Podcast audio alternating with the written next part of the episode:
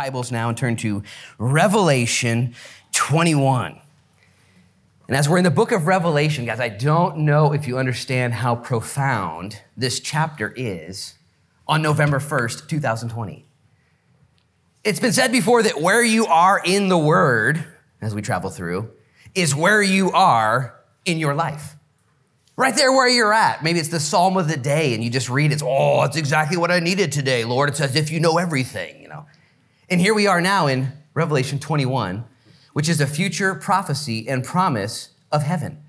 It's a description of where we're going and what's to come.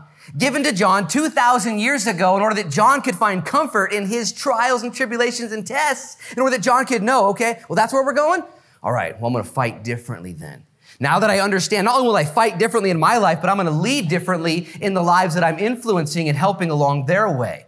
Because you can't take anybody where you're not. You can't give anybody what you don't have. You can't tell people what you don't know. And so John was given this revelation, and Jesus said, Write and record and give this to everybody. And blessed are those who read it, who hear it, and who keep it. So here we are now, 2020, November 1st. You guys are here. So proud of you. It's so cool that we get to read this and study it. Because as we keep it in the forefront of our mind, we won't get it twisted. Now, Revelation 21 comes after Revelation 20. You could write that down in your notes in Revelation 20 was where we were last week. And in Revelation 20, we talked about the great white throne judgment seat, okay? It's a portion of scripture where most people don't like to talk about because it speaks about the people who reject God in this life, reject God during the tribulation, and will then be stood face to face with God, and the books will be opened up. And you remember last week I said something kind of funny. It was actually hilarious, but it was actually offensive. I'll say it again because it was both hilarious and offensive is that when the books are open and people are looking for your name and the angel's like, no, I don't see your name in here, you know? And I made this kind of funny joke, you know, about somebody saying, well, just maybe check my maiden name. Maybe it's under, you know? And, and it was hilarious. And, and somebody texted me and said, Luke, I felt somebody was watching at home online. They said, I laughed so hard when you said that. I felt sinful. And I said, you should feel sinful. It was both hilarious and offensive, you know? And let me underscore this because the great white throne judgment seat is nothing to joke about. It's going to happen. It's going to happen. He warned. He didn't just say it because you know, just make feeling. No, no, got be, be warned. The books they don't lie.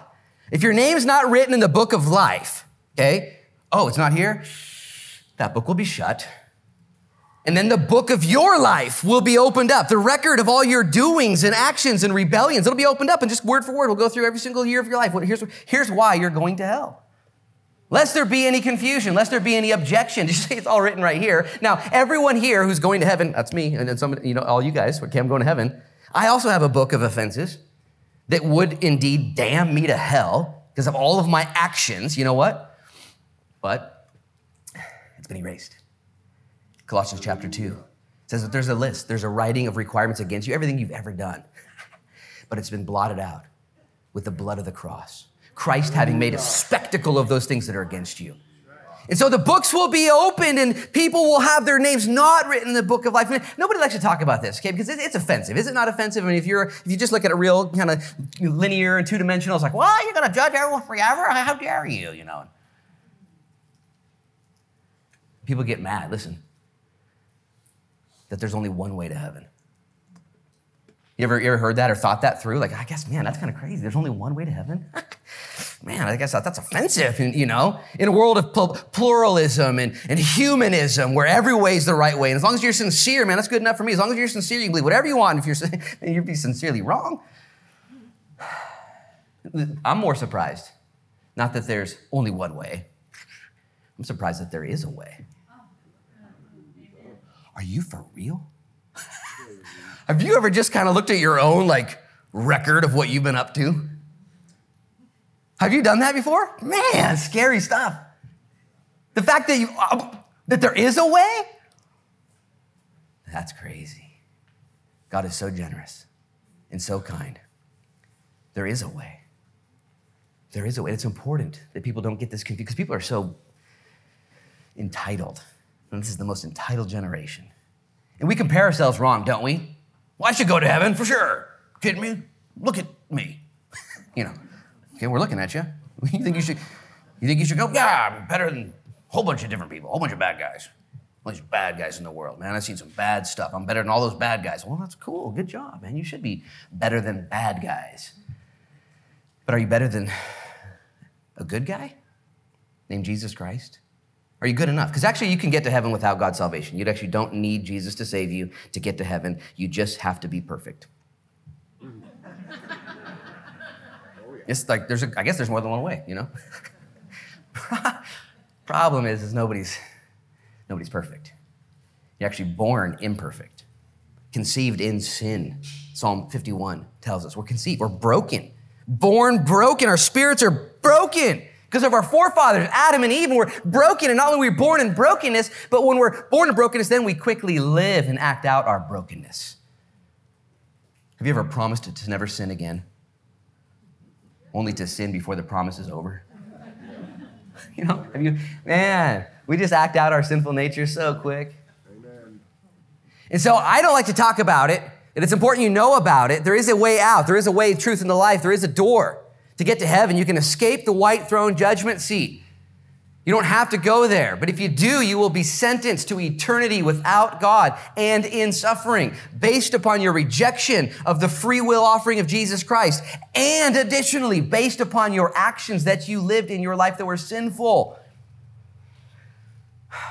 But if you hear that message now and cry out for mercy, Father, forgive me, I have sinned. What? Forgiven. Just like that. Hallelujah. Not everyone likes to talk about this. Good friend of mine, Eddie Townsend, doesn't mind talking about it though. I've told you guys a story before. Eddie had just gotten saved and was fired up, and we were living in Ashland. And he signed up for a Friday night open mic at the Wild Goose Saloon. And he called me about 20 minutes prior. He said, Oh, I forgot to tell you I'm going to the Wild Goose Saloon for open mic night. And I was like, Good luck, bro. He said, No, I, I, need you to go with me, man. I, you know, I need some help. I was like, Oh, shoot. You know, I'm discipling this guy. Okay, okay. So I went to this Wild Goose Saloon. We had two booths there full of young Christians, you know, are on fire for Jesus. And this was like a rootin' tootin' saloon, like no joke, you know, the real deal, not just like a trendy hipster bar. This was like the next level. You know what I'm saying? And as we're sitting there, the eh, open mic begins, and the guy says, All right, Eddie Townsend's here, open mic, anything goes. I'm not sure what this guy's gonna say, but he comes up, and Eddie got up there and said, I'm gonna tell you guys about God. Okay, right then I started looking for the exits. Exit there, exit there. Okay, I got this. And there was a guy next to me that had been drinking, you know, and he was kind of, you know, a biker style guy. And, and he began to, in, in, my ear, I could hear heckle Eddie from a distance, like, oh man, this guy's the worst, get him out of here, you know. And then Eddie, and I'm like, okay, okay, this guy, I'm gonna watch out for him. And there's the exit. And, and, and then Eddie went on to start his five minutes of open mic. He said, You guys have all heard about the, God, the goodness of God and the grace of God and the love of God and the kindness of God and the forgiveness of God. It's a good message so far, and this guy's still heckling. And then Eddie said, Well, today I'm going to tell you about the other side of the coin the great white throne judgment seat. Now, at that point, I said, I'm going to go start the car. I'm going to go start the car. Get her fired up, you know.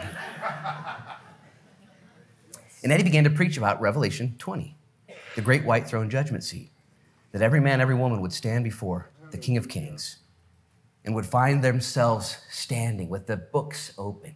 And as he began to preach this, Eddie then segued into the answer. He said, But you can escape this judgment. You can give your life tonight to Jesus Christ. You can be set free and forgiven. He's preaching the gospel, and I kid you not, at this point, the guy sitting next to me that had been heckling the whole time began to nod in agreement. And he, and he began to utter under his breath, He's right. He's right. He, he was a prodigal, a wayward son that knew the truth and had gotten caught up in stuff. And yet, as Eddie was bold enough to bring the gospel of Jesus Christ with not just the good news, but the bad news. Because the good news is only as good as the bad news is bad, isn't it? Yes. I got some good news, man. It's only as good as the bad is bad. Now, I want you guys to be equipped for the lives that you're going to live, especially as the holidays come up and you're with family that don't, that don't agree with you think you're judgmental, think you're haughty, think you're prideful. Or maybe you're blessed with a few people that don't agree with you, and yet they love you and they see you and they say, Tell me about this, Dan. Why do you believe this? Tell me. And they really want to know. I have actually come to realize there are people that do really want to know. Most people just want to fight me. I stopped fighting people a long time ago. I just wasn't gaining any traction, wasn't working. You know, it was kind of fun for a couple hours, and then I just needed more coffee, and you know. But when people have good questions, hey man, I got some questions. So let me help you guys. I want to equip you guys that there is only one way. There is a way. That should be the surprising part. How is God going to judge the world then? It's just, it's kind of unfair, and people don't like this message. I told you last week, uh, Hebrews 9.27, it's appointed unto men once to die, and then the judgment. Let me give you three more points. You can write this down on your notes, pull your phone out, pull out your notes, do whatever you got to do. Number one, when people are judged at the white throne judgment seat, and they didn't give their lives to Jesus, the first thing that's going to incriminate them is the actual actions that they did in their whole lives. Okay, they're just sinful people. It's just going to be laid open. There's not even going to be a, a, defense. Like, hey, this is this isn't fair. It's like, okay, well, just go ahead and look at the book. It's not, not about fair. It's about what actually happened. And as the books are opened up, people will be judged primarily, number one, because of their sin and evil that they committed. Number two, because the books will reveal their true heart, there will be no argument. Not only will their actions be revealed, okay, but their hearts will also be revealed and exposed. And the third thing, I want you guys to really pay attention to this. This is my saving grace for why I can believe and trust in God. Because in my human nature, my broken, finite thinking, I get frustrated too with the 9 billion people on planet Earth, and a majority of them, a lot of them, a bunch of them aren't gonna make it. I'm like, oh man, what's up with that?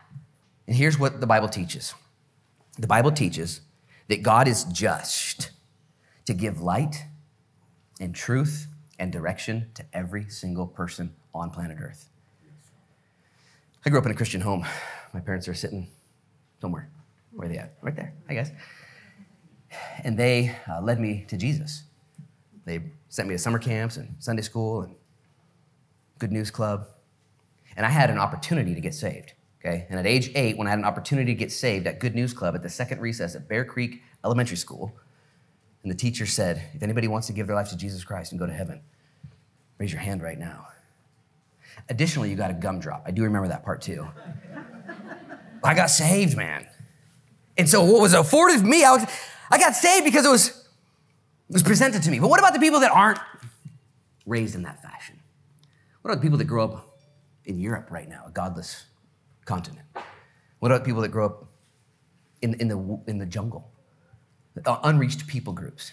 Okay? God is just to give every man and every woman enough light in their life, inspiration, message, something, enough light, listen, to respond to that light. When you see creation, Romans chapter 1 and 2, Psalm chapter 19, it speaks of God's glory and his handiwork and his, his amazingness and his kingdom. And when a man or woman softens their heart and instead of coming up with this evolutionary theory where there is no God, but there is a big bang and there's a bunch of matter and a bunch of atoms and a bunch of protons and a bunch of stuff, we don't know where it came from. And when instead of responding that way, when a man or woman looks at the stars or the blue moon we had last night and says, sheesh, there must be something out there. Okay. God softens that heart and gives them more light and more light. And God is just to give every single human. So when, other, when a person gets to heaven and they didn't get saved, okay, the replay is going to be right there. Oh, yeah, here was the light I gave you. Here's the playback. You missed that turn, you missed that exit, you missed that opportunity, you missed that offering, you missed that exposure, you missed that thing. You rejected your heart, you rejected, you used hard in your heart, you did all this stuff. God will save. So if you're a Christian here and you're kind of wondering, oh man, this doesn't sound fair, it will be fair. It will be, it will be more than just. God will have gone to great lengths to reach every man and every woman. For God so loved the world that he gave his only begotten son. Okay? Just so you guys know. Recently I heard a story, a friend of mine, and I'll, I gotta be careful how I share this. It's in, in the Middle East, we'll leave it that way. And a Muslim man had a dream. True story, happened two months ago. And he had a dream. And in his dream, he was instructed to walk to a certain city and ask for a certain man. This is COVID over there, too. there's no cabs, there's no, it's not happening. This man walked for hours to this city, true story. And he went to a grocery store and he mentioned the man's name. Hey, I'm looking for a guy by this name. And they said, Well, yeah, we, we know him. He lives right on the corner in, in this environment. And so this Muslim man, part of the brotherhood, was instructed in the dream this man will tell you the way of salvation. And so this man walked to that door, knocked on it, and told this person, You were in my dream. And I was instructed to come here. And since that time, this man has given his life to Jesus. And he's brought other friends of his on this walk. And, and I heard this story. I heard it just a week ago, true story. How cool is that? The Lord will give opportunity for every single person. The fact you're here today, as I don't know how your life unfolded for you, okay? Count yourself blessed to be here. Blessed to be a person who loves God. He has wooed your heart, He has won you over. And if you're watching online, if you have friends, man, can you pray? Pray for the people that don't know Jesus. As I was driving here, there's a, a gentleman who's posted up, homeless guy, right across from Ark Bible Church. You guys seen this guy? He's there, he's got the cross and stuff. And, and then there's another guy. You guys probably know this guy. I don't know his name. Uh, he walks around town with a rain gear on. Yeah, we all know this guy. And I began praying for, I saw both of them this morning. And it was so cool. I'll give you an, I'll give you an, an image or an illustration. I don't know these guys, I don't know them by name. But what I did was I, I lifted up who they are to the throne of God. I said, Lord, would you save these guys? If I'm honest, I don't have enough time or maybe even enough love to pull over and talk to them. Maybe this week I will. But Lord, I don't know what's going on. Would you save them? Would you, maybe they're already saved. I don't know. Lord, would you just bring people to the throne of God? And just let God deal with them. If you're like me, you don't have enough love, you don't have enough resources, you're, you're you know, you just bring them to God. Let that be what we do. Why? Because the great white throne judgment's real. I remember mm-hmm. Eddie Townsend. I'm way off my notes now, I'm in trouble. We were walking through the Green Springs dormitory during one week early. All the football players were there, jocks, cool guys. And as we were walking by, we were helping new freshmen move in, and, and Eddie walked by, and Eddie's an ex football player at Southern Oregon University. And, and so he looked at all these incoming freshmen, and he said, Hey, if any of you are a Christian, stand up right now. I'm like, dude, I'll be at the car. We'll just be at the car. Just be at the car. Stand up right now because the Bible says, if you confess me before men, I'll confess you before angels. But if you deny me before men, I'll deny you. and I'm not kidding, there's like 20 football players and three homies popped up. I was like, dude, savage moment for those three guys. Called out. You ever been to college before? Man, it's the crazy place. Standing for Jesus Christ as a, amongst your peers. Why? Why would we, why would we labor to this end? Why do we do what we do? Why do we send missionaries out? Why do we send money out? Why do we do what? Why do we let our good deeds be seen before men that they might see them and glorify our Father in heaven? Because there's a judgment day. Hebrews 9:27. It is appointed unto man once to die, and then the judgment. God has gone to great lengths. He created the universe and the cosmos on purpose. So that way nobody should perish. He sent his own son. The whole book of Revelation is a wake up, a shake up in order that he might make up and take up people. And then we're seeing the culmination. We know what's happening here. And let me just say this finally before we get into what we're supposed to study today. This is all recap. I meant to say all this last week, but something happened. I'm going to make this super clear. God does not actually send anyone to hell. You have to reject Him his creation, his offering, his son, and his salvation. You sentence yourself. It's as if the Lord above would say, Nobody goes to hell unless you step over my son's dead body. And you have to look at Jesus Christ. Say, I don't want nothing to do with that. And you reject Jesus and you sentence yourself. In case there's anybody here struggling with God being God, why is he so mean? Why does he not care? False and fake news. He does care. He is very concerned. That's why we're even alive right now. I would have wrapped this thing up a long time ago. But God is not willing that any should perish, but that all should come to salvation. Hallelujah and amen. As a matter of fact, there are two roads. One is narrow, one is broad. Both roads will be well marked throughout everyone's life. You will know which road you're on. There will be many off ramps on the broad road that leads to destruction. Off ramps, exit here, exit here. Next rest stop, never. You know, exit here. In life, God will call people to Himself. Well, now we get to Revelation 21. We have any time left? oh, man. All right, we'll do our best. Guys, Revelation 21 is the second longest chapter in the book of Revelation. The first longest chapter is chapter 2.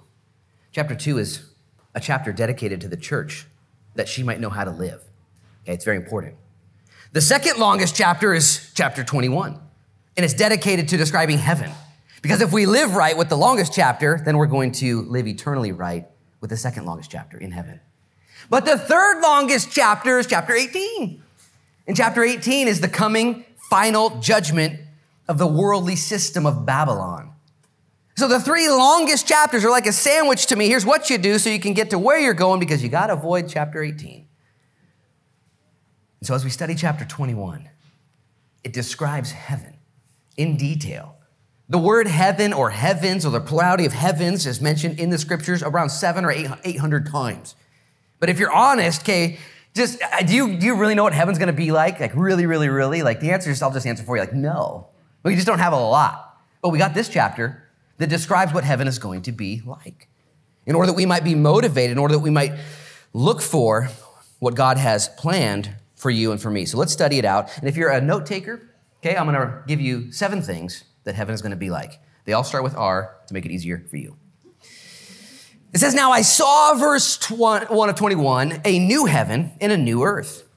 For the first heaven and the first earth had passed away. Also, there was no more sea. Stop right there. Eyes up here. Heaven, first of all, is going to be renewed, completely new, brand new. Not remodeled, not renovated, not recycled, renewed. Some people have the understanding or the mindset that heaven will be kind of like, you know, a fixer upper where it's quaint to start with, but God's gonna make it, you know, expand it, make, listen, he says right here, old heaven and old earth have passed away. Jesus said this in Mark 13, Matthew 24. He said, Heaven and earth will pass away, but my word will last forever.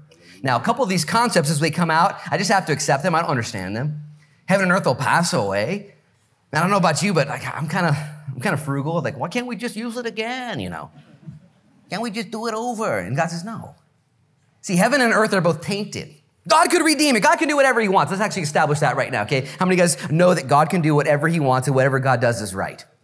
Okay, you might paint your house on the outside and buy some new carpet, new furniture, and put a new skylight in, but eventually you're gonna be like, I don't like it anymore. Someone might come over to your house, like, it's okay, your furniture's not very comfortable. You know. When you, when we, when I get to heaven, we're not gonna look around and be like, yeah, don't like the color he chose. I don't like it. We're not gonna say that. We're gonna have our minds blown. It's gonna be so good. It's gonna be so good. Heaven's gonna be so good. And so, whatever questions you have, or misunderstandings, or, or whatever, disagreements, okay, you're wrong. It's fine. It's fine. You're wrong. New heaven and a new earth. Let me just give you a quick science lesson, okay? God spoke, and everything that we know existed. But we know that everything exists is made up of protons, electrons, and neutrons, okay? Those three elements comprise what? Atoms. Good job, science. Atoms, okay? Atoms. Atoms comprise every element in the entire universe that we know, protons, electrons, and neutrons, as they're spinning around. This is how everything exists. Science has discovered this recently. They didn't know it back then when God made everything. But the Bible says to you and me that, listen, everything will pass away with a fervent heat. Peter talks about this. Okay, Paul mentions this, that the heavens and the earth are reserved for fire in the end. Did you know that if you take a proton, an electron, and a neutron, and you separate those elements from one another, you get an atomic explosion with great heat and dissipation and chaos? It's an atomic bomb. Colossians 1 17, write it down in your notes. The Bible says that God, through Jesus, made all things. And through Jesus, all things are held together. Science teachers today will teach you that protons, electrons, and neutrons, as they spin around at amazing speeds, this energy holding things together, they'll tell you that they're connected by atomic glue. It's a scientific word that describes a mystery that they can't actually explain. And if you ask them, like, what is the atomic glue made of? Well, eh, eh, eh, you know. Like, what, what is it? There's protons, electrons, and neutrons. What's that other stuff? And they, they don't know. So they came up with atomic, it's just, it's just some, you know, Elmer's, I mean, atomic glue, you know. And if that atomic glue stops working at any point in time, which it's not. That's why you're sitting here. You're okay. If you stopped working, you're, if your atoms exploded, okay? Or, or if, and one day, the Bible teaches that Christ, who holds all things together, will simply let go. And the world, the universe, heavens, as we know it, will cease to exist in a fervent heat, and the elements will melt. 1 Peter chapter 3, verses 8, 9, and 10. I don't know how it's going. I'm not going to pretend to be a scientist up here. That's the extent of my science right there. But there will be a new heaven and a new earth. And I would like to just uh, apply that. It's because God loves you. It's because God wants to care for you. Heaven is renewed for you. God wants to give you a dwelling place forever and ever that is suited to you, that is going to be for us to dwell in, not recycled, not renovated, not remodeled. See, a lot of people think that God is stingy and broke. And the reality is, no, you're stingy and broke. He's not. God has enough to go around and he's going to renew and remodel. So the first thing you can write down there is heaven is renewed. It does say there's no more sea. And let me just go ahead and speak to that because I live in Newport, Oregon. I kind of like the sea. It's like the ocean. That's why we live here, man. And when you hear there's no sea, you might be kind of troubled, like, what? No way. You know, it's our industry. Our fishermen make our living there and our surfers have entertainment there and our tourists come to see it here and people come to live here in the ocean. Let me just say this. In John's day, the sea, okay, wasn't treated the way we treat the sea. In John's day, the sea was a bad thing. It was known as evil, as judgment, as separation, as lostness. It was a problem. Through technology and the way we've developed, we've been able to redeem the sea. Now, when people go on vacation, they go to the sea. In John's day, they wouldn't go to the ocean, It'd be the worst place in the world. It was certain death in his day. And so when the Bible says the sea won't be there, first of all, I don't actually know what that means. It doesn't mean there won't be water. It doesn't mean there won't be great bodies of water. Maybe there won't be salt water. You guys know that in our world that exists now with pollution and the environment that we have, God created the saltwater ocean as a great hydraulic system that makes everything work together and actually sanitizes our polluted world on the daily. 70% of our globe is covered with the ocean in order that the world we have would have air, oxygen is produced from the ocean, and all this stuff. That's not going to be necessary in heaven. So when it says there's no sea, part of me is like, what? Where am I going to surf, bro? Let me say this okay? You're not going to be disappointed when you get to heaven, okay? No matter what. There's no more sea. It could also speak, I don't know, the sea is referenced in the book of Revelation as groups of world leaders, political parties, you know, seas and nations. It just says there's no more sea. I don't know exactly what it is. It's going to be legit. Number one, it's renewed. Number two, it's real. Look at verse two. Then I, John, saw the holy city, New Jerusalem, coming down out of heaven from God, prepared as a bride adorned for her husband. Okay, number two, heaven's real. He says right here in verse 2 I, John, saw the new Jerusalem come down out of heaven, prepared as a bride for her groom. I saw it. He writes his own name in there for some reason. He's been penning this book for like quite some time. He's like, by the way, I really did see it. You guys ever seen those books out there entitled Heaven is Real? These people who like die and go to heaven and they come back. And a lot of my friends and family have read those books, and, and I have nothing necessarily against them. But I don't really need a book that tells me heaven is real because I know that the Bible already tells me heaven's real. Okay? It's, it's real. It's real. And you need to understand that and take it to the bank. He's, I, John, I saw it come down, prepared. And check this out, by the way, this is so cool. The Lord ministered to me so deeply yesterday. As I looked ahead from yesterday to today, our reading program is in John 14, the 5 by 5 reading program. And Jesus said in John 14, I'm going away to prepare a place for you. And if I go away, I'll come back to you after it's been prepared. John 14, 2 and, and 3. That word prepare is the same word that John uses here in Revelation 21 2, where he saw the new Jerusalem come out of heaven prepared as a bride for her groom. Guys, did you know that Jesus is preparing this place for us right now? Like a carpenter, like a master builder, he's preparing it and making it, and it is a promise. It's real. One day it's going to show up. John it. He's like, guys, man, trip out. Don't, don't freak out. Don't, don't tap out. Don't, don't spaz out. It's real. And he said it's as a bride. You guys know that the bride of Christ is the church, it's a people group, and that the city of God is also a people group.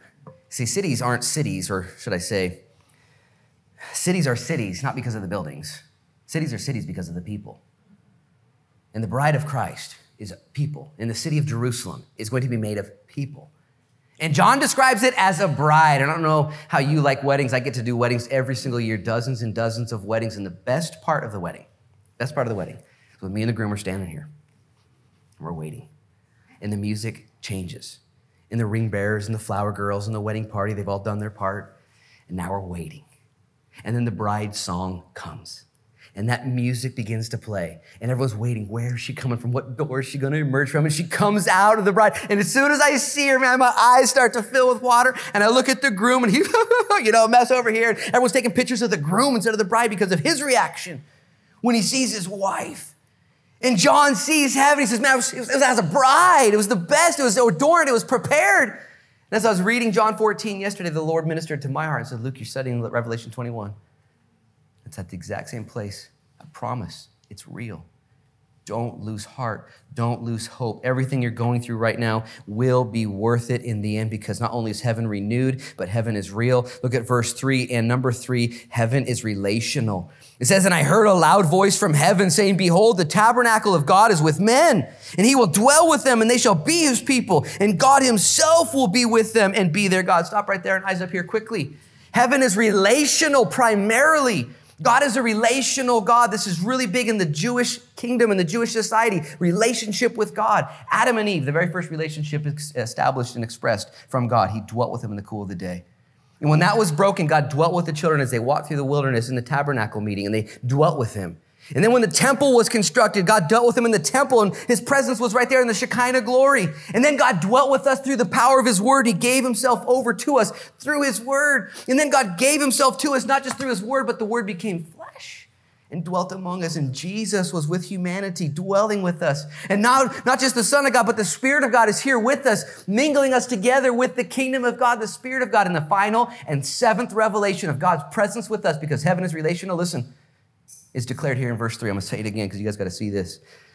Behold, the tabernacle of God is with men, and he will dwell with them, and they shall be his people. And God himself will be with them and be their God. Stop right there, eyes up here.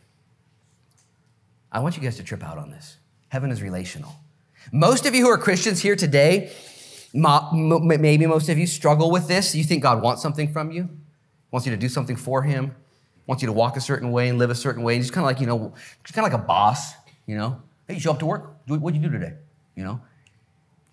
Check this out. I need you to repent of that. You know what God really wants from you? You. He really just likes you. He doesn't want your good deeds. He doesn't want your moral walk. He doesn't want your money. He really just likes you. He just wants to be with you. He's making heaven forever to be with us. That's he's going to be with he's he's been doing everything he can to be with us. With his word, with his spirit, with his son, with his presence, with, with the garden, everything, and he's recreating that. This will change everything about the way you live your life. It'll actually make you moral. It'll make you generous. It'll make you a giver. It'll make you a doer. It'll make all the things that we think God wants from us. Those are byproducts of the prime product, which is fellowship with Him. Jesus said, Behold, I stand at the door and knock. If anybody opens up, I'll come in and I'll hang out with you. I just want to be with you. Guys, if you're struggling with loneliness or depression or temptation, okay, I truly believe this concept that God just loves you, wants to be with you, it'll help you. It'll change everything. Fourthly, heaven's going to be full of relief. Look at verse 4. And God will wipe away every tear from their eyes. There shall be no more death, nor sorrow, nor crying, and there shall be no more pain, for the former things have passed away. One of the best ways to explain how something is so good is to identify the things that won't be there.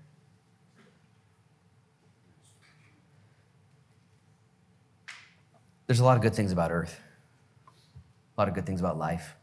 I've got photo albums at home we look at that record our life. Like, remember that? Oh, man, that was cool. Remember that? Most of us put our good stuff on Facebook. The rest of it goes on Instagram. Just kidding, I don't have Instagram. I might, I don't know.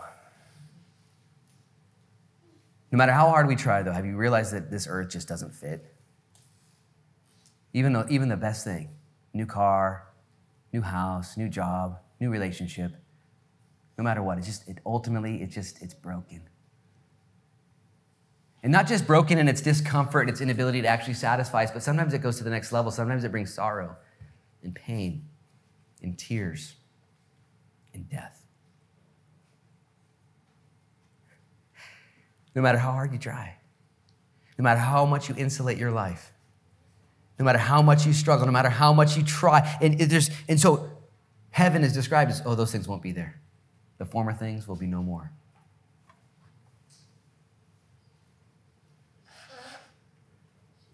Friday we had our men's group, and at 5:45 in the morning, which is really early, I go to JC Market and I put my mask on and I go and I buy four dozen donuts. It's pretty fun. The same people are there every, every single Friday. The same people shopping, the same people working. It's like they're all there on purpose or something, like they have somewhere to be. No one's just hanging out. And, and so I got the donuts this week, and I, I was coming in the door here, and it's early, and Eddie's setting up for men's group. And, and as I walked in, I saw my friend, Rob. He's here for the morning group. He's sitting in the back there. And as I walked in, he just looked a little bit maybe more tired than normal, you know. I wasn't going to judge him for it because it's 5:45 in the morning. And I had donuts, and I'm trying to be chipper, get coffee. Hey, Rob, how you doing? And he looked over at me, and he just began to cry. And he gave me some news that he had just received himself the day before from his doctor. He's got some tumors in his head. This isn't the first time. It's not the second time. And here I am with donuts and coffee. And he, he began to feel bad. Like, oh man, I shouldn't be crying. I shouldn't be. And I was like, bro, let's do this. And I began to point him and point myself to the promises of God in a broken world, to the opportunity to suffer well, to the hope that we hold on to that in heaven, no more pain, no more suffering, no more tears, no more death.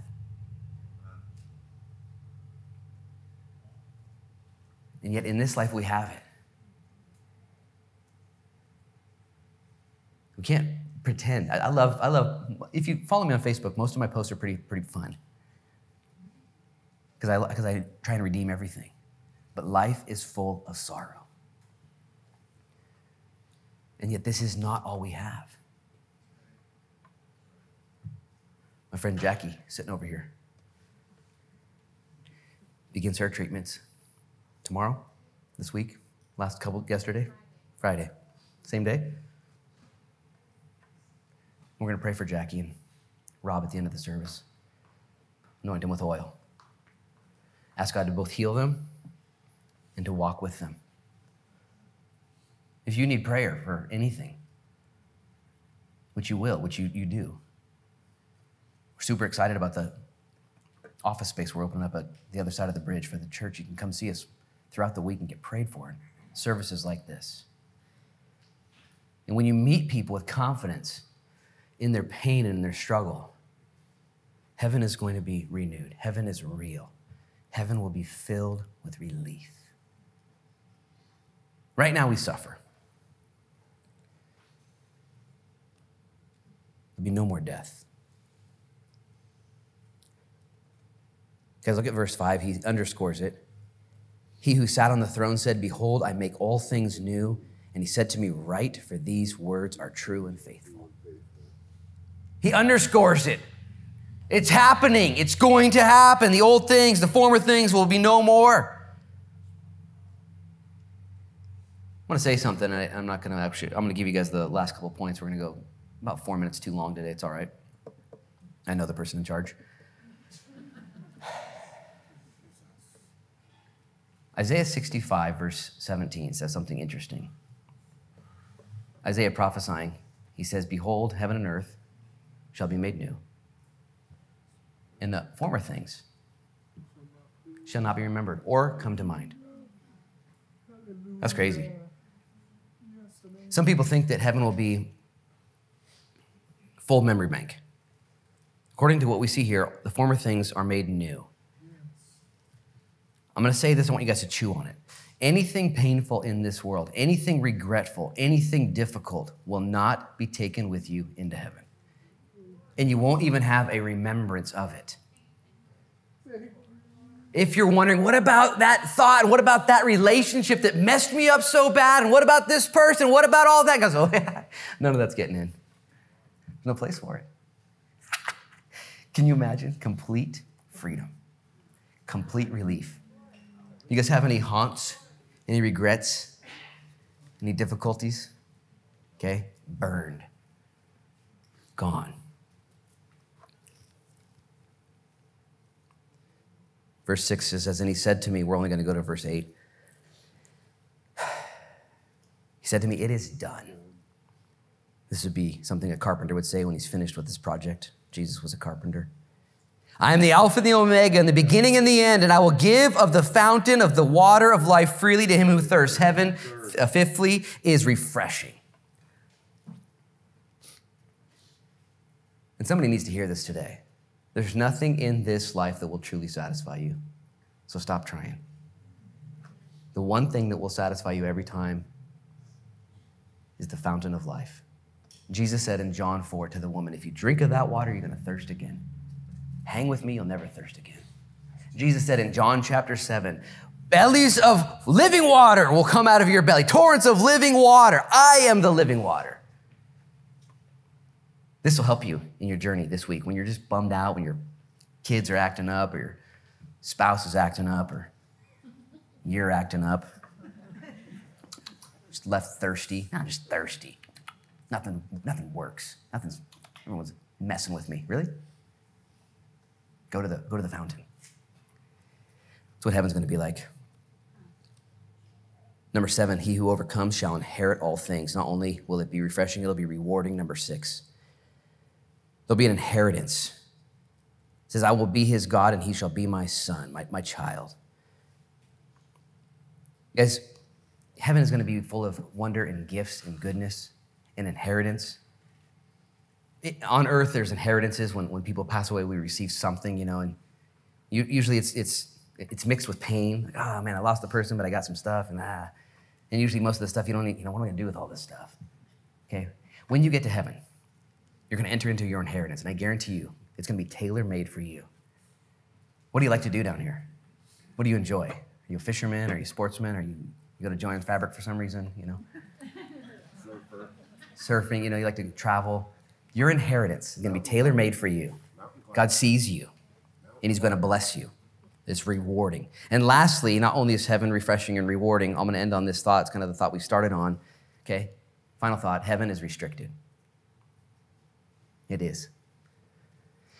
But the cowardly, verse 8, unbelieving, abominable, murderers, sexually immoral, sorcerers, idolaters, and all liars shall have their part in the lake which burns with fire and brimstone, which is the second death. Stop right there, eyes up here. I'm gonna say this quickly because I don't have time to develop this thought, but I want you to at least hear it.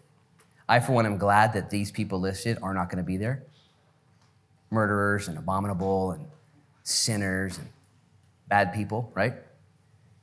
Let me make sure we understand something though. I am all these people. You are all these people. And not only will they not be here, listen, these attributes will not be in you anymore.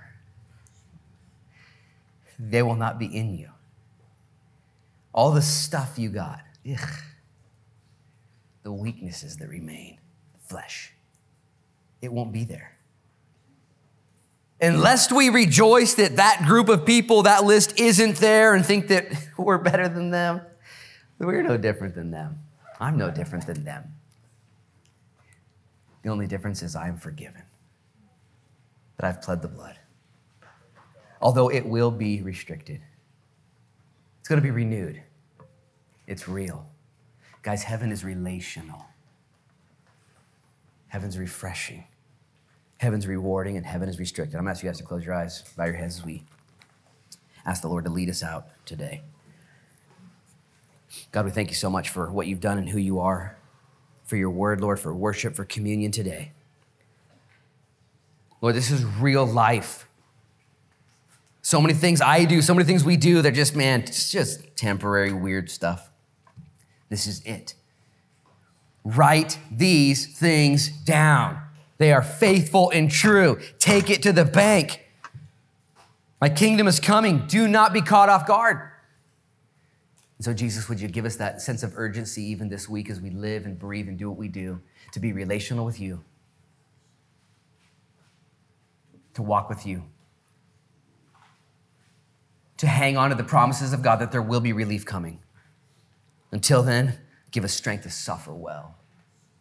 Lord, there's loss and pain in this room. So, Holy Spirit, would you, would you anoint? Even as we pray for Jackie and for Rob today, Lord, we're going to ask for graces, gifts, and miracles. And we trust you. Lord, we thank you for what you've done. Would you continue to wake up Lincoln County, save people alive? Would you continue to protect us, Lord, from all things virus related? Body, mind, and spirit, we plead the blood of Jesus Christ. Bless the 11 a.m. service, Lord, as they come in and try and find their seats. Bless those who are home watching. We thank you so much for all you've done. We again lift up our nation to you. No matter who gets elected, would you, Lord, use the results to wake people up? Let there not be violence. Let there not be criticism. Let there not be carnality. Let there not be pride. Let there not be any devastation, Lord. We just pray protection from all that. We ask for your peace. Lord, we trust you. You're the King of Kings and the Lord of Lords. In Jesus' name we pray. And everybody said, Amen, amen and amen. God bless you guys.